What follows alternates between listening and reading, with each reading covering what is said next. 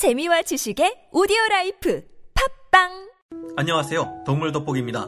속눈썹 연장 시술이라도 받은 것처럼 길고 짙은 속눈썹과 큰 눈, 갸름하게 곡선을 그리는 작은 머리와 발그레 물든 뺨, 길고 가느다란 목과 레깅스를 신은 듯한 늘씬한 다리, 화려한 장식과도 같은 머리의 깃털과 우아한 자태, 이 수식어들은 아름다운 미녀의 모습을 묘사하는 듯한 말들이지만 그 주인공은 사람이 아닌 동물입니다.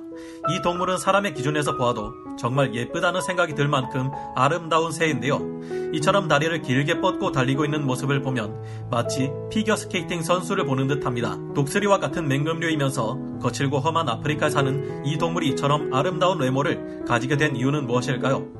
이들은 사냥할 때 잔혹한 사냥꾼으로 변해 악명 높은 독사들을 폭격기처럼 무지막지하게 짓밟는 반전 매력을 보여주기도 하는데요. 오늘은 세상에서 제일 예쁜 새, 뱀잡이 수리의 이모저모에 대해 알아보겠습니다. 전문가는 아니지만 해당 분야의 정보를 조사 정리했습니다. 본의 아니게 틀린 부분이 있을 수 있다는 점 양해해 주시면 감사하겠습니다. 세상에서 제일 아름다운 새, 뱀잡이 수리. 우리는 조류동물 중에서 가장 아름다운 동물이라면 흔히 학이나 두루미를 연상하고는 합니다. 가장 아름다운 새라는 타이틀에서 학이나 두루미는 콩 라인으로 전락하게 되는데요. 이들의 외모에서 가장 눈에 띄는 것은 긴 속눈썹인데 이처럼 속눈썹이 긴 이유는 이들이 살고 있는 서식지와 관련이 있습니다. 이들은 아프리카의 사하라 사막에 사는데 이곳에는 모래바람이 굉장히 많이 불죠. 이런 바람으로부터 눈을 보호하기 위해서는 유독 긴 속눈썹이 필요한데 뱀잡이 수리의 속눈썹이 길어진 이유는 바로 이것 때문입니다. 뱀잡이 수리는 서기새 혹은 서기관절하는 이름으로도 불리는데요. 서기란 진행되는 회의 등에서 그 내용을 기록으로 남기는 일을 하는 사람을 말합니다. 뱀잡이 수리의 머리에 있는 깃털이 마치 서기들이 귀에 펜을 꽂고 있는 것처럼 보여서 서기관절하는 별명이 붙었다고 합니다. 이들은 수컷과 암컷의 차이가 거의 없어서 구별하기 어려운 편이지만 수컷의 머리 깃털과 꼬리가 약간 더 길다고 합니다. 이들은 일부 일처제를 추구하는 동물로 한 번 짝을 맺으면 상대방이 죽지 않는 한 짝을 바꾸지 않고 평생토록 함께하는 로맨틱한 동물입니다. 이외 뱀잡이 소리의 모습에서 가장 눈에 띄는 것이 바로 맹금류라기보다는 학이나 두루미처럼 보일 정도로 길고 늘씬한 다리인데요. 이들은 긴 다리 때문에 서 있을 때의 키가 1.3m에서 1.5m나 되고 이 긴 다리로 무려 30km나 되는 거리를 매일 걸어 다닙니다. 뱀들이 절대 이길 수 없는 저승사자 뱀잡이 수리. 그런 만큼 이 긴 다리는 힘도 장난이 아니며 무서운 독사들을 잡아먹을 때 쓰이는 무서운 비밀 병기인데요. 이름에서 알 수 있듯이 이 맹금류 동물은 뱀들에게는 절대 마주쳐서는 안 되는 저승사자와 다름없는 존재입니다. 이들은 여유롭게 긴 다리로 성큼성큼 걸어 다니다가 뱀을 발견하면 갑자기 공격적으로 변하며 빠르게 달려듭니다. 그리고는 긴 다리를 번갈아 가며 뱀의 머리에 무차별 폭격을 마구 가하는데요. 조금 떨어져서 보면 뱀을 쫓아가며 화려하게 밟아대는 모습이 흡사 탭댄스를 추는 듯합니다. 뱀잡이수리의 먹잇감은 주로 뱀인데 독사로 악명 높은 puff adder, spitting 코브라, 그리고 위험한 독사의 끝판왕인 검은 맘바까지도 잘만 잡아먹습니다. 코브라나 검은 맘바는 절대 만만한 독사들이 아닙니다. 이들은 최강의 독을 가지고 있을 뿐만 아니라 검은 맘바의 경우 4.5m의 길이로 자라는 큰 뱀인데요.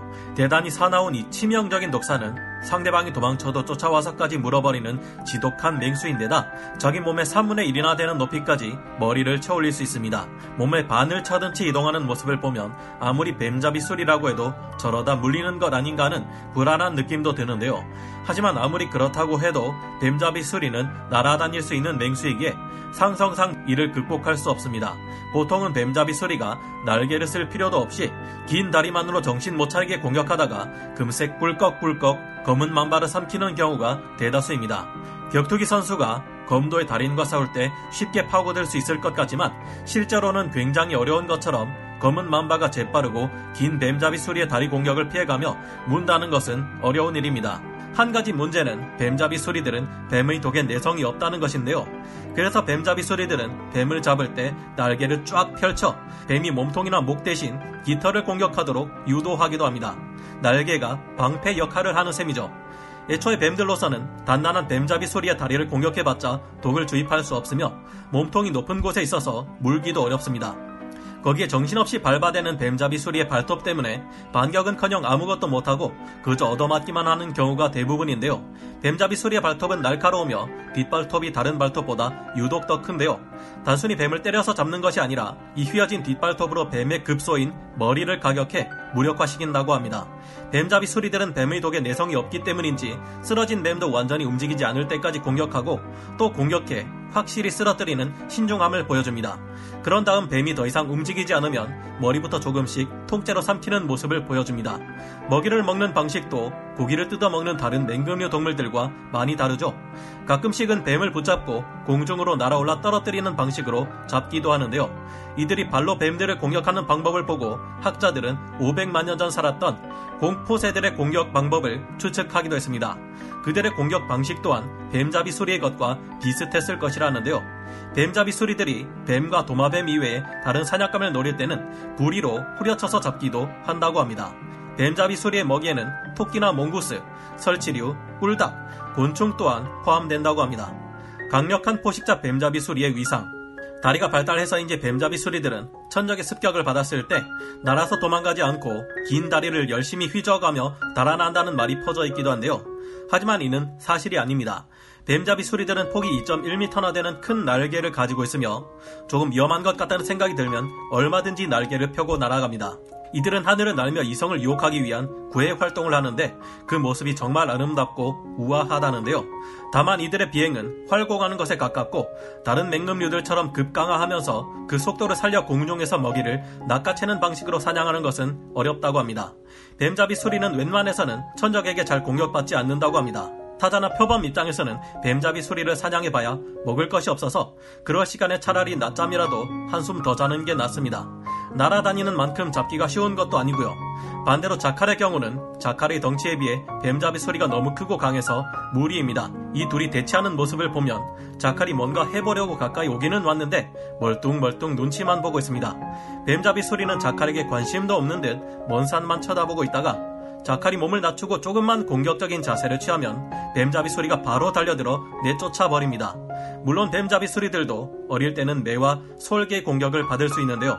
그래서 이들은 알을 노리는 동물들에게서 새끼를 지키기 위해 높은 나무의 꼭대기에 나뭇가지와 잔디, 자풀 등등을 가져와 둥지를 짓습니다. 그리고 풀과 나뭇잎으로 한 번 더 위장한 후 알을 두세 개 정도 낳아서 새끼를 키우는데요. 이들이 다 자랐는지 아닌지는 눈 주위의 피부 색깔을 알수 있는데 어릴 때는 이 부의 색이 노란색이었다가 성체가 되면 붉은색으로 변하게 됩니다. 성체가 되면 다른 맹금류들과 충돌이 일어난다고 해도 덩치가 큰 만큼 얼마든지 상대할 수 있으며 다리 또한 더 길어서 오히려 싸움에서 유리한 위치를 점할 수 있게 됩니다. 뱀잡이 수리의 자태를 가만 보고 있으면 어찌 이리 인간의 기준에서 아름다운 모습을 하고 있을까 하는 감탄이 나오는데요. 하지만 더 놀라운 건 이들의 이런 외모가 다 야생에서 살아남기 위한 진화의 산물이며 독사를 상대로 거의 무조건 잡아먹는데 성공한다는 것일 듯합니다. 여러모로 같은 아프리카 사는 대머리 독수리들과 비교되는 것 같은데요. 저도 뱀잡이 수리만큼은 아니지만 좀 더 다리가 길었으면 좋겠다는 생각이 듭니다. 사냥 성공률이 높은 편이지만 아프리카에서는 1968년부터 이 뱀잡이 소리를 보호받아야 할 동물로 지정하고 있습니다. 뱀잡이 소리가 앞으로도 잘 번성하고 살아남아 우리 후손들도 이 아름다운 동물을 볼 수 있었으면 좋겠네요. 오늘 동물 돋보기 여기서 마치고요. 다음 시간에 다시 돌아오겠습니다. 감사합니다.